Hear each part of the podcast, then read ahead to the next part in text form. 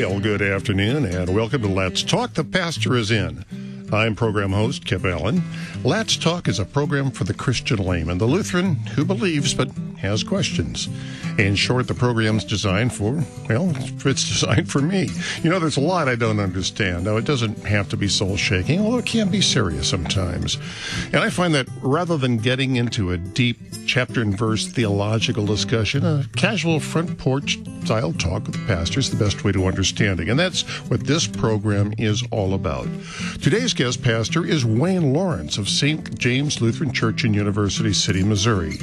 I have my questions. I'm sure that you have yours as well. And we'd like to hear your questions. So you can email us at any time during the program at let's talk at kfuo.org or you can call into the program if you're in the St. Louis area, including Metro East, at area code 314 821 0850, or toll free anywhere in North America at 1 800 730 2727. Before we start the program, I wanted to bring some sad news. Uh, if you've been following the news anywhere on radio and TV right now, you'll know that there's been another shooting incident in the state of Texas. Someone walked into a school, and we know that somewhere between eight and ten people have been murdered. The LCMS has responded with a prayer, and I want to give that prayer right now. It's on our Facebook page as well. Father of our Lord Jesus Christ, we pray to you for the many shattered lives after this horrific shooting. Have mercy, Lord, have mercy. We know that it's the thief who comes only to steal and kill and destroy, but your Son came that we might have life and live it abundantly. Comfort in your kindness all who grieve, and let them find in you the only source of peace and forgiveness and eternal hope. Grant healing to those who have been injured and are receiving medical care. We pray that you bring an end to such sad moments in our national history. We ask this in the name of Him who bore our every sin to death on the cross and who rose in triumph over the grave, Jesus Christ our Lord. Amen. Amen. Pastor Lawrence, welcome to the program. I wish the circumstances were a little bit happier, but the, da- the times we live in. It certainly is. Certainly is some tough times. And, uh, well, I want to move on. You know, you and I talked about this before. Uh, I actually, it was kind of interesting. I was at a meeting at uh, at the uh, communications department, and uh, the I had brought up a um, survey that was done recently from the Pew Research Institute, uh-huh. and they do a lot of uh, a lot of findings. And one of the things that they had noticed was that the Lutheran Church Missouri Synod (LCMS) is overwhelmingly white, like 95% white, despite yeah. the, the, the, amount of time that we've been around and work we have done in, in various communities. Now, it so happens that you are my pastor and you are not white. Yeah. and, and it also happens that our congregation at St. James, I think, is African American majority. Yes, yes. In fact, um, yeah, it was even more white when I first started. Yeah. Yeah. And it's going more and more. And it's going more and more yeah. in the uh, the other direction. Well, I want to ask you. Well, actually, this is going to be a multifaceted uh, series of questions. One is, why are we not making more inroads into the African American community, especially since we are doing so well overseas? Uh, Lutheran growth in uh, in Africa and sub-Saharan Africa has been explosive. Uh, also, what are the unique challenges that you have faced or our congregation has faced? Again, this is there's not we're not reaching out. We're we're doing something wrong. Yeah, um, there are certainly um, obstacles that um, I have noticed over the years. Um, and uh, I, for example, I should uh, talk about one that I noticed when I was in living in New York. Because, you know, before I became Lutheran, I was Roman Catholic. Mm-hmm. And uh, when my family and I migrated to America, we lived in New York City.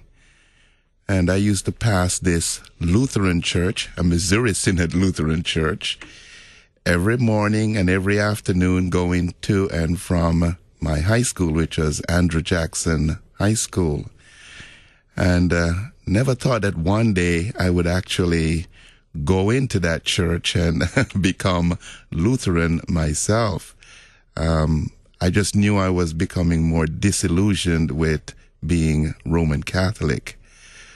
But uh, after getting to know Lutheranism, um, I started to see some of the obstacles we face with uh, with reaching out to um, African Americans. And I think one of the first ones I noticed was something they call white flight. Okay. Um, for example, Redeemer, where I first came in contact with Lutheranism, when I got there, it was all black, all African American. And when you look through some of the pictures of the past, apparently the church was uh, all German before. And I heard the same thing when I visited another Missouri Synod Lutheran church not far from um, Redeemer. In, it was Grace in Queens Village. In fact, my children went to that school, um, Grace Lutheran School. And uh, you hear the same talk about uh, um, what they call white flight. That as soon as the neighborhood changes, um, as soon as African Americans start buying more homes and move into a certain neighborhood, then you have a lot of the Caucasians would uh, move move away from that area. And so you always notice that as soon as African Americans start coming into a Lutheran church, eventually, you know, you start to see a, a turnover. You start to have whites leaving and more African Americans coming in, and then eventually the church does become all African American. Um, in fact, that was also the case with um, Trinity Locust Manor, which is also not far from Redeemer. Um, that one became all African American too. Grace was still quite mixed for quite some time, um, but eventually it uh, it also became predominantly African American. So I think this uh, white flight has been one of the obstacles that we face in in the Lutheran Church Missouri Synod, where people leave the neighborhood, leave the church because you know African Americans are coming in. I'd like to say I wonder why that is, and I, have got to ask the question: How much is racism playing into this? And and I'm, you know, Lutheran doctrine is quite clear. We're right. all God's children. There there is no color as far as God is concerned. True. But is that perhaps, you know, we were talking before the program about how we are all sinners. We are all yes, flawed. Yes, yes.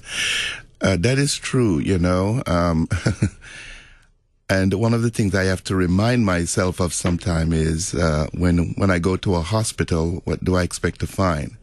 I expect to find a lot of sick people. Yeah. So, so when when you go to church, what do you expect to find? Sin, sin, yeah, sin, sinful, sinful people, you know.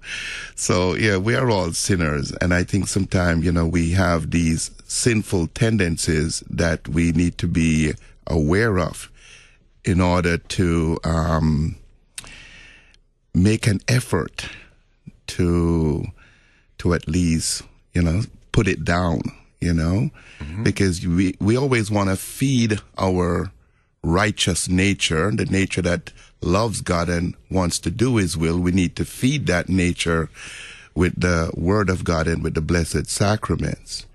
And we need to try and starve that sinful nature that uh, doesn't want us to love God and do His will.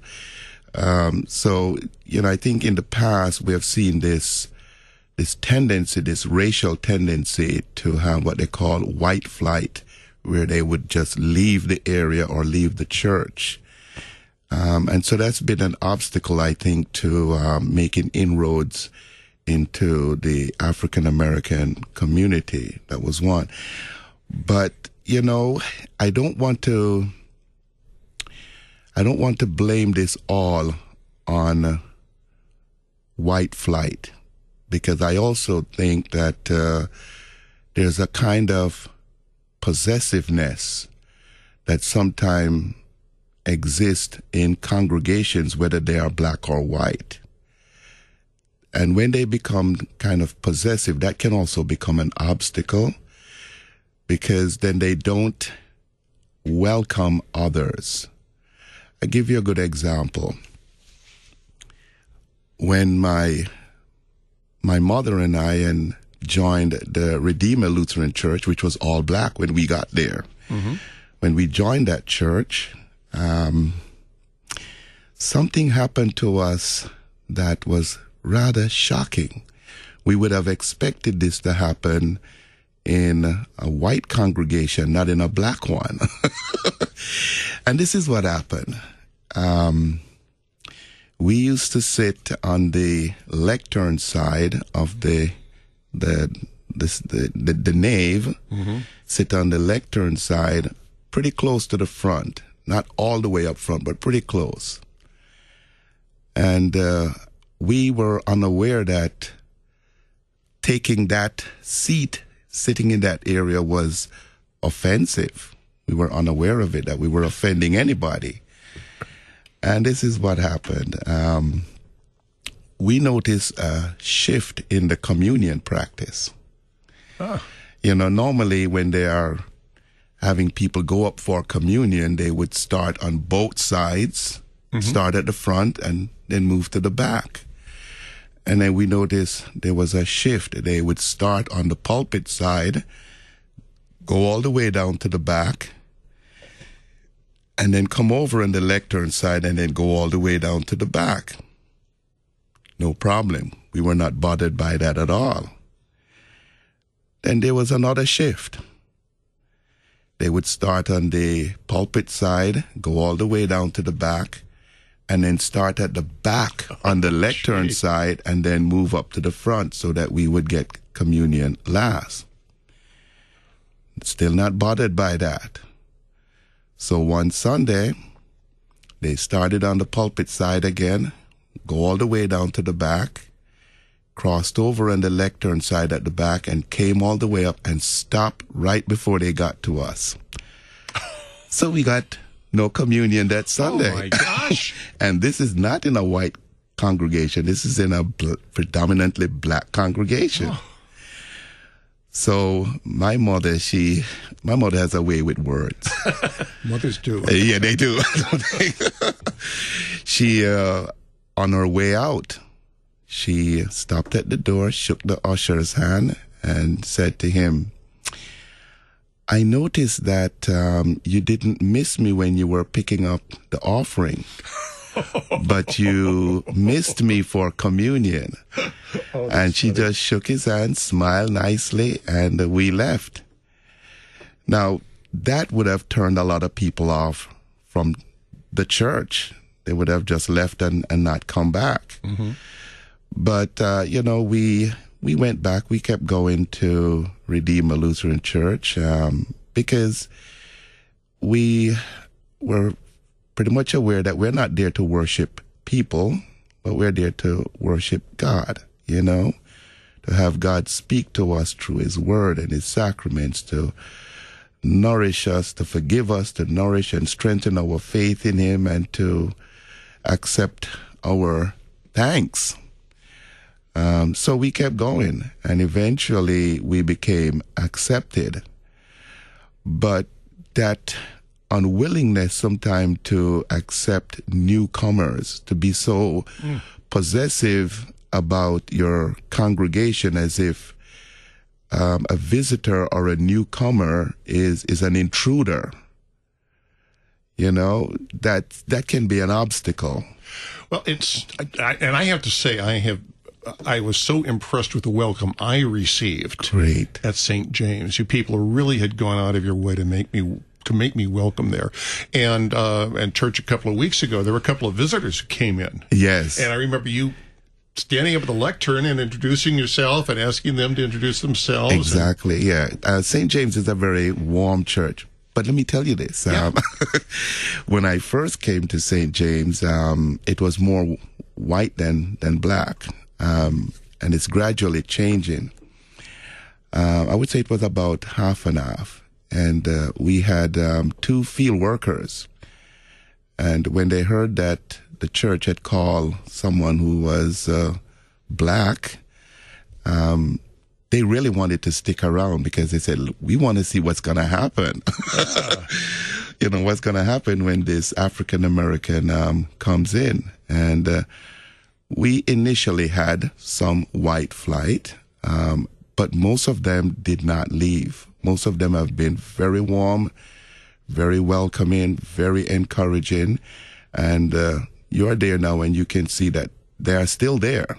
They are very, still very supportive of of the of the ministry at uh, at St. James, and uh, I have made very good friends with a lot of them. So you know, um, you know, they, they don't all run away. you know, they don't all run away. couple like me, they don't all run away. But initially, yeah, we had. Um, but and I don't think the the ones that left. I don't think they left so much because of me being black. I don't think that was their reason for leaving. Which brings me to another obstacle that um, I think we face when it comes to reaching out um, also to African Americans. We have to distinguish sometimes between conservatism and confessionalism. Okay, explain this. Yeah. You know, we we think of ourselves in Missouri Synod as conservatives. And often by that we mean that, uh, you know, we believe the Bible is the Word of God. We believe the Book of Concord is the correct exposition of the Scriptures. We believe the sacraments. We, uh, we believe the liturgy is, uh, is, you know, the church's way of worshiping and it is very biblical. It's like speaking God's words back Yeah. to Him, and uh, you know, I, I love the liturgy for that reason. But a better description for for that is confessionalism. You know, we are confessional because we speak back the word of God to Him. You know, we say, you know, it's the same say. Remember, Dr. Froyan used to say that, you know, it is same say. You say back to God His word. And that is more confessionalism.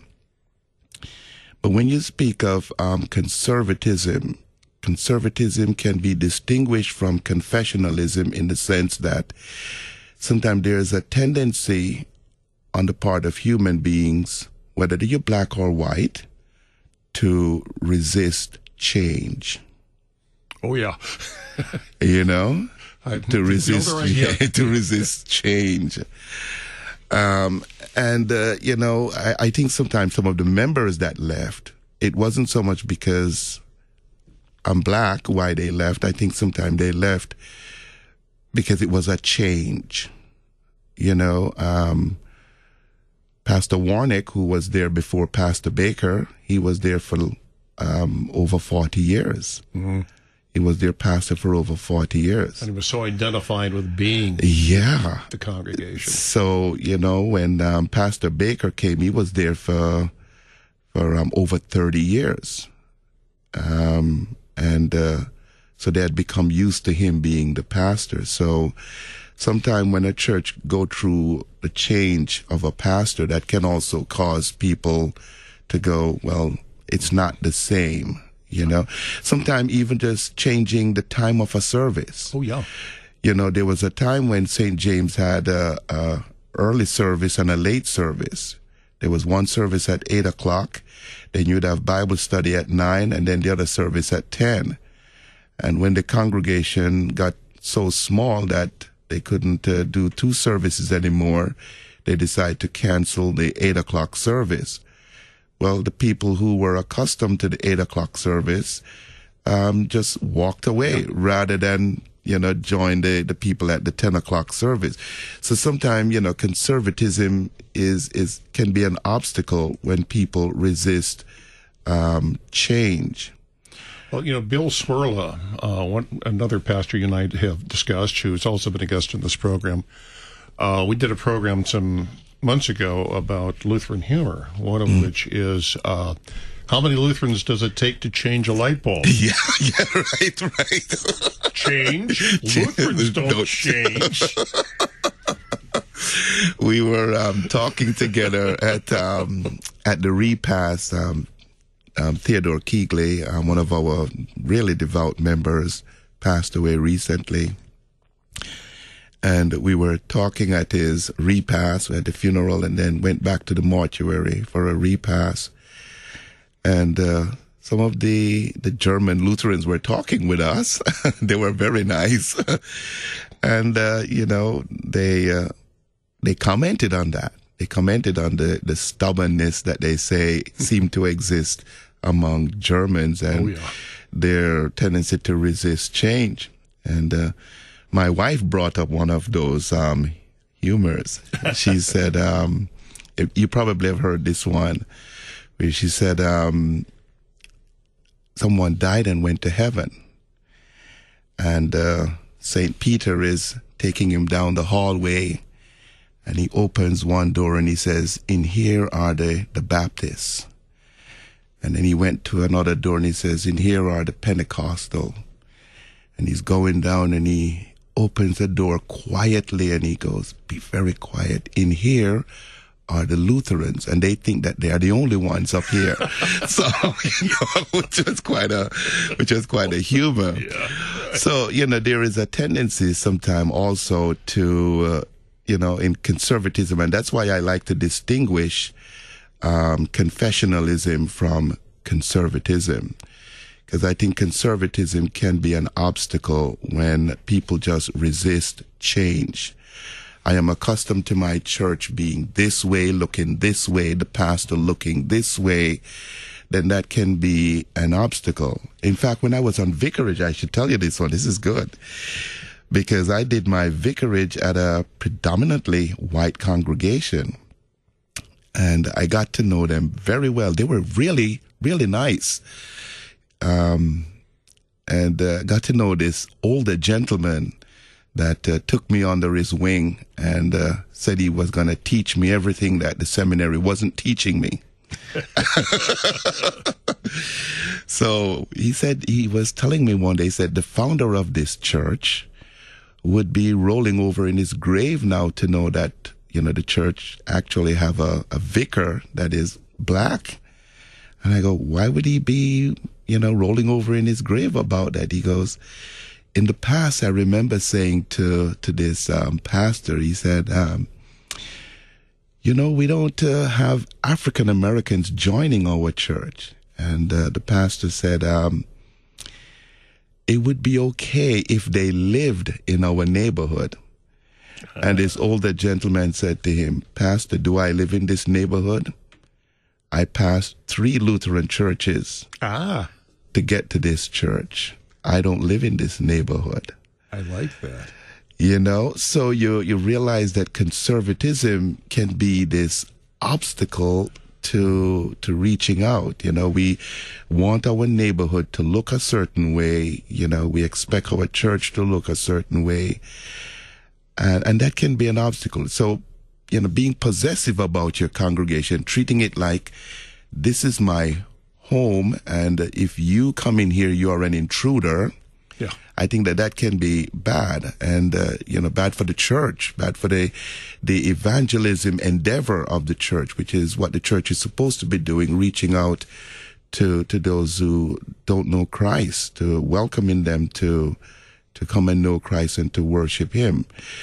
So I think, you know, between white flight that I have seen, um, has been a problem. I think, um, conservatism, that possessiveness, um, is also a, a, problem too.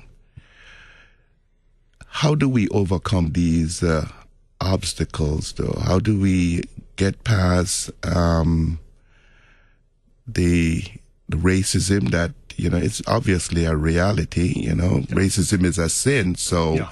so therefore, you know, it's it's going to be a part of us. And like I say, it's not only just about uh, white and black. Sometimes it's African American and West Indian. You know, where you know you see us and we look, we we speak with a different accent.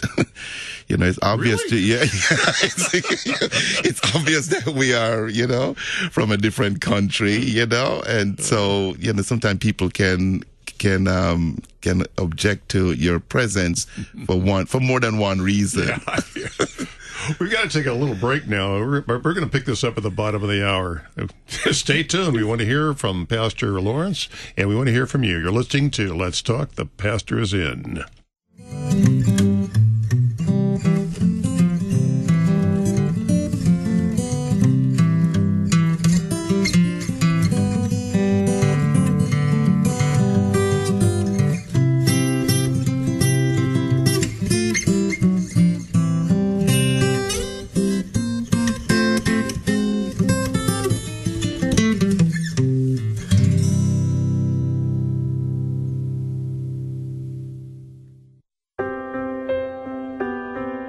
I was glad when they said to me, Let us go to the house of the Lord. Psalm 122, verse 1.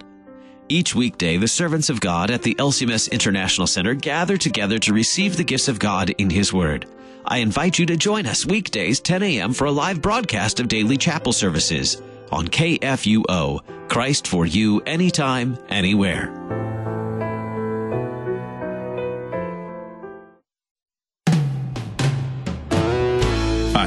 Gary Duncan, the General Manager of Worldwide KFUO. We promote our various programs. We ask you to listen to your favorite show. We ask you to support our broadcast ministry, and we thank you for that support. But maybe we don't ask you to pray for us as much as we should. Please pray for the staff, management, radio hosts, and volunteers here at Worldwide KFUO. Pray that the message of salvation through Christ is heard clearly by listeners around the world. Pray that we continue to reach into those areas that are hostile to the Word of God. Pray that KFUO continues to reach those people desperately needing to hear the good news message. And pray that God continues to bless us financially through the gifts we need to continue our broadcast ministry. Thank you for listening, supporting, and praying for Worldwide KFUO. You truly are appreciated. We are the messenger of good news, AM 850 in St. Louis, worldwide at kfuo.org.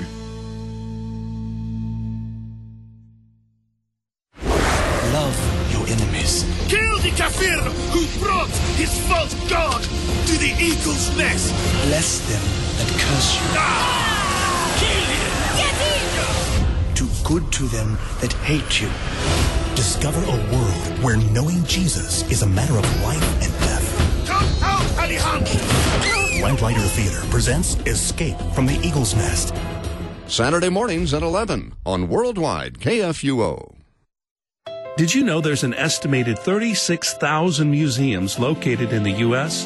And there are more museums in the U.S. than Starbucks and McDonald's combined. And International Museum Day draws attention to museums' roles as agents of cultural exchange and institutions that promote understanding among the people of the world. Consider our nation's capital alone, the home of the massive Smithsonian Complex, including the National Air and Space Museum, the new National Museum of African American History and Culture.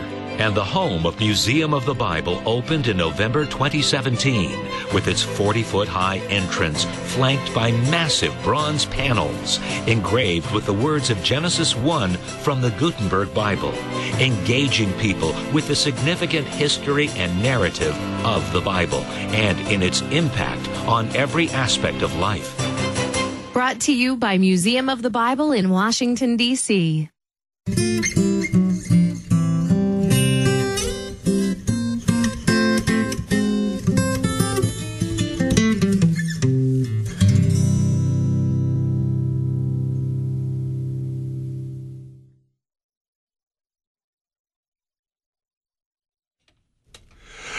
Welcome back to Let's Talk. The pastor is in.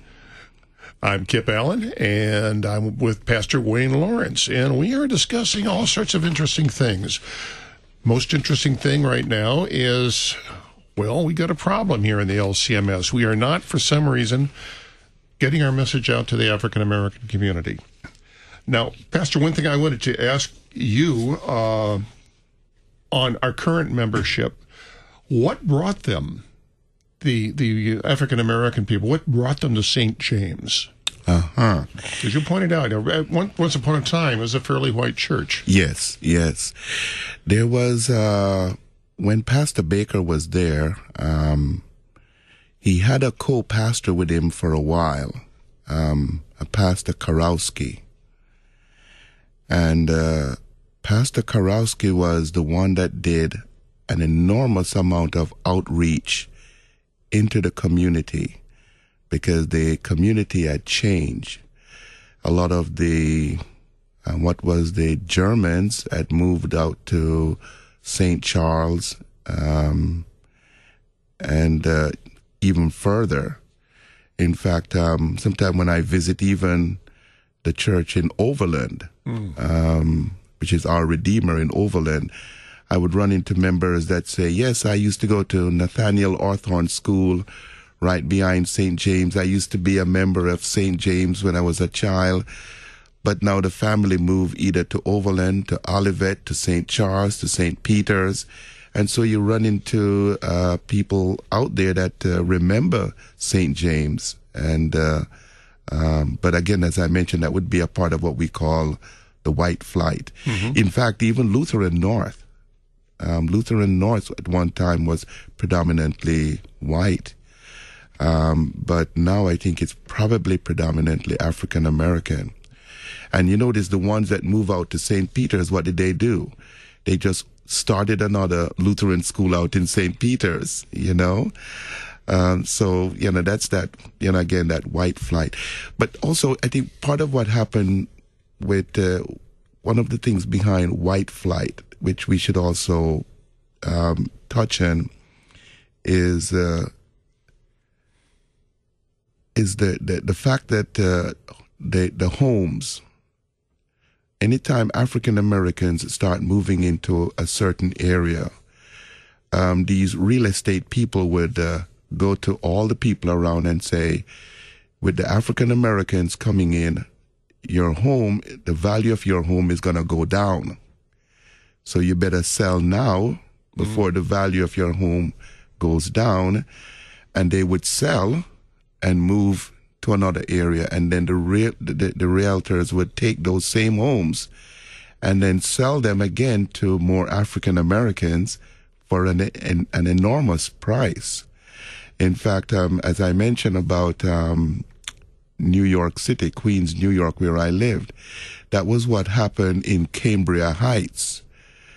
Um, they would go to all these people in Cambria Heights and say, you know, the value of your home is going to go down so they would sell and they would move and then they would sell those homes to African Americans. I remember my mother telling me that happening here in St. Louis back in the 50s. Uh-huh. The 60s, yeah. Yeah, so sometimes I think it was, you know, people were concerned about the value of their homes yeah, too. and that was they, exactly the line that, that was used. Yeah. Oh, it's going to affect property values. Mm, yeah. So, I mean, it's racism, but not necessarily racism always on the part of the individual. Mm-hmm. You know, sometimes the person is just worried about my investment, you know. Um, but of course, the realtors that would do that were doing it for racist reasons, you know. They have a way of trying to create different segregation, you know. It, it's a form of segregation. Mm-hmm. And that was what I saw going on in New York segregation. But getting back to um, Pastor Karowski, he did a lot of outreach to in the U City area when he was co-pastor with um, with Pastor Baker. And when I talked to a lot of the African Americans that are still there, they would say it was because of Pastor Karowski and his outreach to us why we are why we became members of St. James and still are members of St. James. In fact, he was considered to be one of the most aggressive outreach person when when you hear them describe him. Because they would say um, if I miss church one Sunday I know who was going to show up at my door on Monday. you know, it was going to be Pastor Karowski oh. going, "How are you? You know, um, we missed you. You know, saw you at the mall. Yeah, you know, so, so you know, uh, so outreach is important. So I think he did um, um, a good job in reaching out. And I, what I can say for, for Pastor Baker too was, um, you know, he was uh, the kind of pastor that s- stuck to the word of God and the sacraments. You know, he did not treat people differently. You know, he was welcoming of all people. And so he was not doing anything that was going to turn them away anyway. And so with um, with this straight word and sacrament ministry going on, and Pastor Karowski reaching out to to others, um, to the African Americans in the in the community. So we started to have that influx of African Americans at um, at St. James, and that was important because the neighborhood had changed. You know, and so if you don't want the church to die, then you're gonna have to start reaching out to the people in your in the neighborhood, and that's what he did. Um, and in fact, even the ladies, those two ladies that visited us recently, and are thinking about joining. Oh, that'd be great. They are from like uh, one of those uh, real big churches out on um, out on it's off seventy called Faith Church, and uh, they are becoming disillusioned with some of those mega churches also. In fact, we also have another lady that joined us a couple years ago, um, who is coming from that um, holiness type church and becoming disillusioned with it and like the kind of word and sacrament that they're hearing at St. James. And she came, she brought her daughter and her granddaughter and her sister and uh, you know it grows from there so you know outreach is is indeed possible um, but yeah we do face these obstacles and i think you know we should uh, um, fight against those obstacles try to resist them try to point out that uh, um, this is not what you know we are called to do you know because what is the church the church is made up of people who have been called out of the world. You know, I always, uh, you know, when people look at uh, translations and they see the word church, um, it's hard to see what's really behind the word. And, uh, you know, that's one of the, the, the beauty of um, looking at things sometime in Greek. Because yeah. when you look at the word ecclesia, you know, you can see in the word, you know, the idea of being called out or, you know, being chosen or elected, you know, being called out. And I think we should uh, remember that that's what church is. It's made up of people who have been called out of the world and set aside for a sacred purpose. And the purpose we have been set aside for is to call others out of the world. You know, um, it's not about being possessive and go like you're an intruder, you're not welcome here, but you are very much the Great we- Commission. Yes, yes, the Great Commission. Great Commission. Go therefore and make disciples of all nations. Yeah, that's the Great Commission. So it that's what we've been called to do is to call others out of the world just as we have been called out of the out of the world. And so it's uh, that's why I wanted to get to that area of confessionalism. Because when someone say, how do we reach out to more African Americans? I always have to go back to how did someone reach me? Mm. What did they do? What side of Lutheranism was I presented when that person spoke to me? What did they present me with? They certainly did not present me with uh, a church that is conservative. They didn't present me with uh, all these obstacles. I discovered the obstacles once I got in, but they didn't show me those obstacles. What they presented me with was the confessional side of the church because I remember talking to the, the, the, the, pastor that gave me my first catechism. And, uh, you know, I said, I'm Roman Catholic. And he goes, welcome. You know, Roman Catholics make good Lutherans. I go, really? And he gave me Luther's catechism. That's what he gave me. He's showing me the doctrinal, the confessional side of the church, the doctrinal side of the, of the church. It's purity And I noticed that when I teach catechism class, especially to a lot of African Americans, they are attracted to the church based on just that. Um, one of the ladies that was in confirmation class with me just a year ago, um, she said, I've been to so many other churches, especially a lot of the holiness churches, and I have trouble believing them. And she said, for the first time, I'm hearing a pastor that I believe. Because I was pointing her to the Word of God, you know, not to anything about your decision, your feelings, your giving your life to Christ, whatever. Here is what we are, not just you. Here's what we are as sinners. And here's why we need a Savior.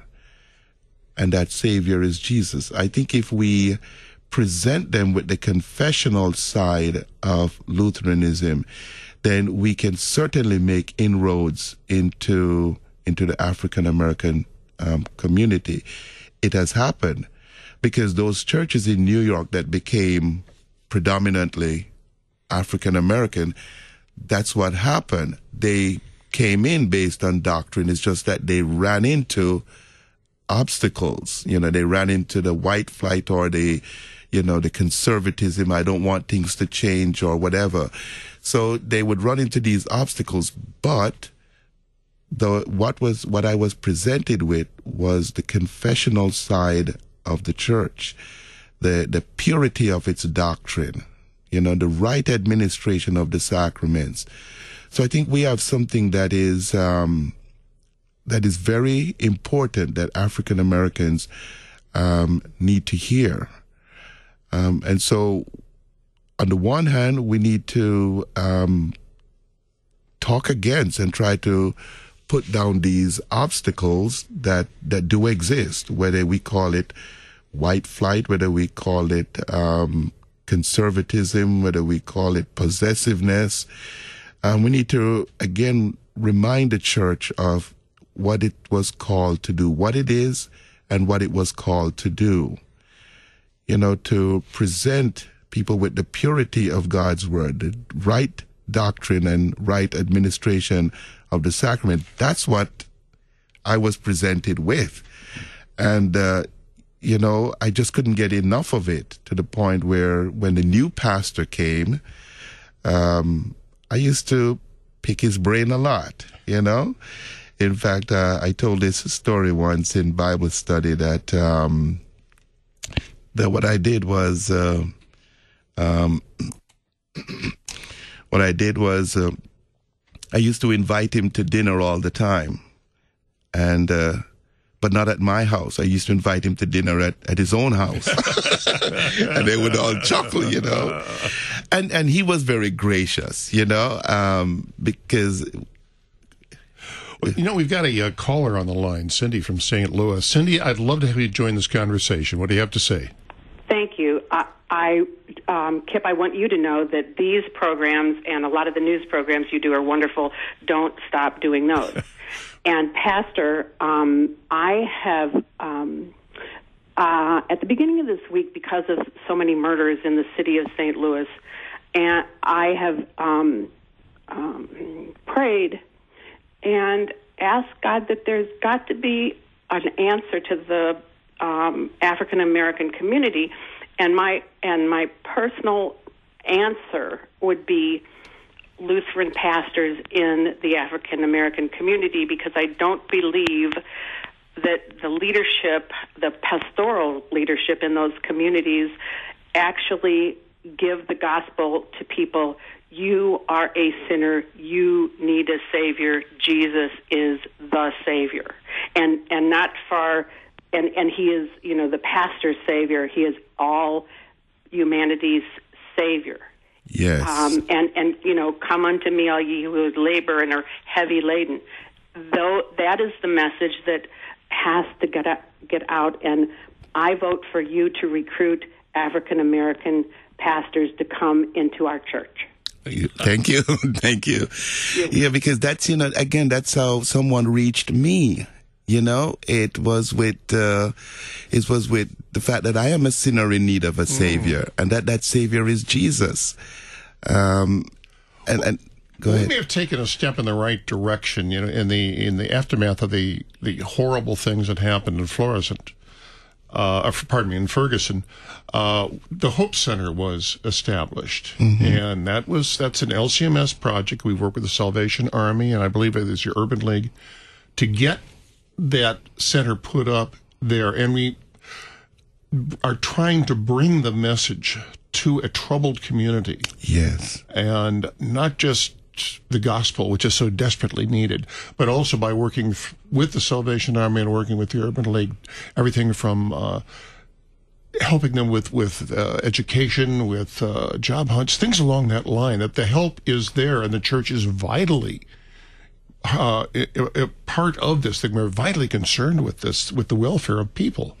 Yes, and you know that's um, one of the one of the areas of um, our president um, Matthew Harrison. That's one of the areas of his strength Oh yes, to be to show the compassion of the church, because sometimes people don't want to hear what you have to say until they know that you care. Yeah.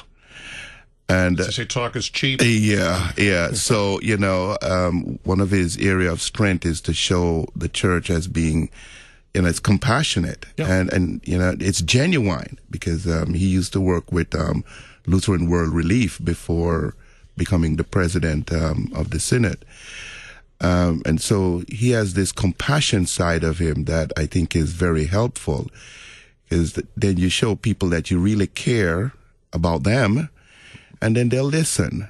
And when they listen, you can't tell, you know, what you've got to tell them has got to be that, yeah, we are all sinners. You know, we can't, uh, we can't try to, you know, play that down. We have to make it can't. clear that we are, you know, the reason why things like this happen in, in Ferguson or in Texas or in Columbine or wherever, um, we're seeing just how depraved our world is coming. The more secular it, it is becoming, it is becoming so um, depraved.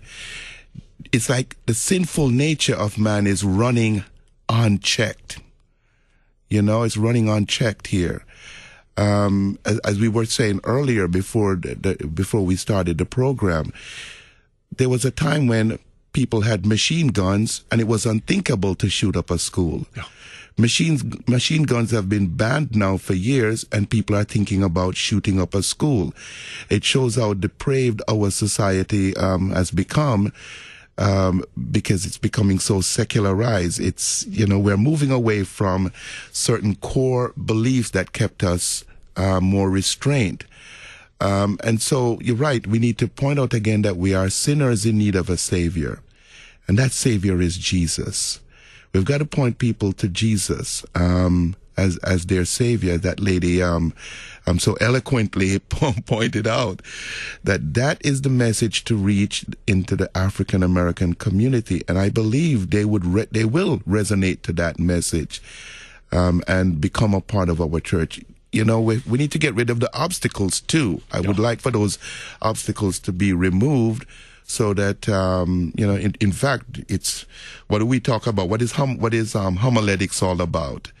To showing that, you know, God wants us to believe something and there is something standing in our way and the gospel is the way to overcome the obstacle. That's what um, preaching and um, homiletics is all about. So I think, um, you know, as we talk about reaching into the African American com- community and what would appeal to them, it's the pure gospel. It has to be that, um, that pure gospel that we have so richly in our church. It is, and and I don't think the message is getting out quite the way it should. That this is indeed 100% pure gospel. Yes. You know, it, it's. Uh, we we talked earlier again off the air. We have the most fascinating discussions off the air. You people ought to hear this sometime. Uh, we were talking about false prophets. Yes. And so much of society today, I think, is lured by the false prophets who are saying such things as, well, it's not really bad to do X, Y, and Z. Mm-hmm. Mean, You know, you you know that you know you can do what you want. Well, no, you can't.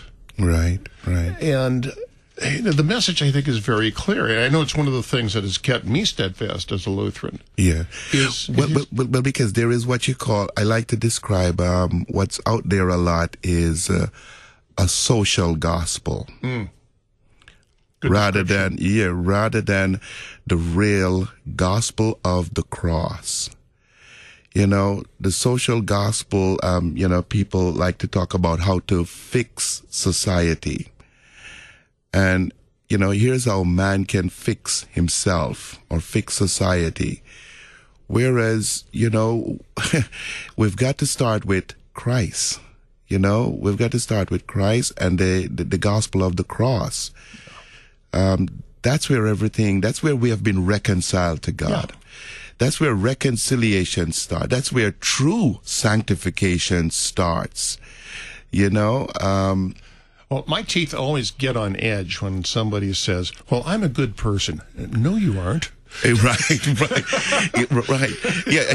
In fact, one of our members was talking to me the other day about um, a relative of his that he is often having these discussions with, and the person said to him, um, "You know, why do bad things happen to good people?" Mm. And uh, you know, my question is, show me a good person. Yeah. you, know, you know, there's no really such thing as, as a good person. We're not good in and of ourselves. Um, we are sinners, you know, so they would like to, in, you know, show that if you are good, then good things should happen to you. But first of all, the first premise is wrong to say that someone is good. Um, that's wrong. Yeah. you know, we're all sinners in need of a savior. We live in a sinful world. We live in a fallen world. And because we live in a fallen world, bad things happen. Um, but again, you know, reaching out to the African American community, we've got to use the pure gospel. That's how someone reached me. And it, uh, it has kept me in the church to the point where, as I mentioned, um, what happened in New York never made me walk away from the church, made me stay.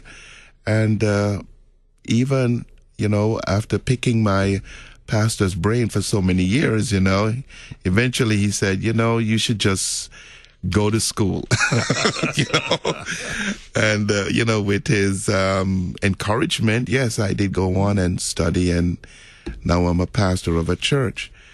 But it is important that we reach out and present people with the gospel.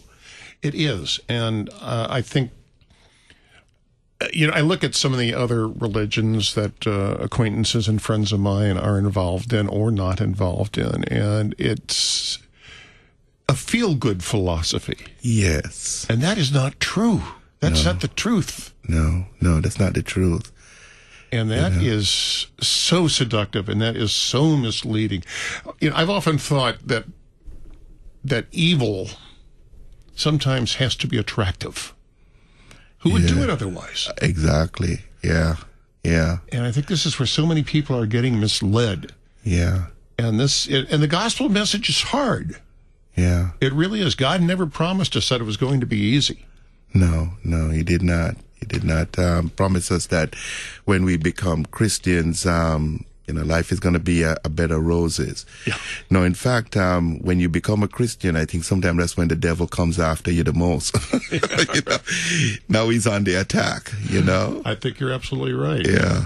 Yeah, what's the point in converting the uh, in converting the evil who are already evil? Yeah, you, you already you already got him. yeah, right. well, Pastor, we're running out of time here. About thirty seconds. Do you have any uh, last minute thoughts? Last minute thoughts, I would uh, again um, re emphasize, you know, that in spite of the obstacles, um, we should oppose these obstacles. We should, you know, confront our members um, with uh, what the church really is. You know, the church is really made up of people who have been called out of the world, and we have been set aside for a sacred purpose, and that purpose is to call others out of the world. And we should not let color or congregation become an obstacle to, to this. We should reach out with the gospel of Jesus Christ. Absolutely. And just as a little aside, if you happen to be in uh, University City this Sunday, drop by St. James. You'll love it. You've been listening to Let's Talk. The pastor is in. Today's guest was Pastor Wayne Lawrence of St. James Lutheran Church in University City, Missouri. I want to give special thanks to Pastor Emeritus. You've been listening to The Pastor is In, a weekly chance to chat with a pastor. Your support is vital for this program to continue. To learn about giving opportunities, call Mary at 314 996 1518. You can make a gift safe, secure, and easily online at kfuo.org. Thank you for listening and supporting The Pastor is In on Worldwide KFUO.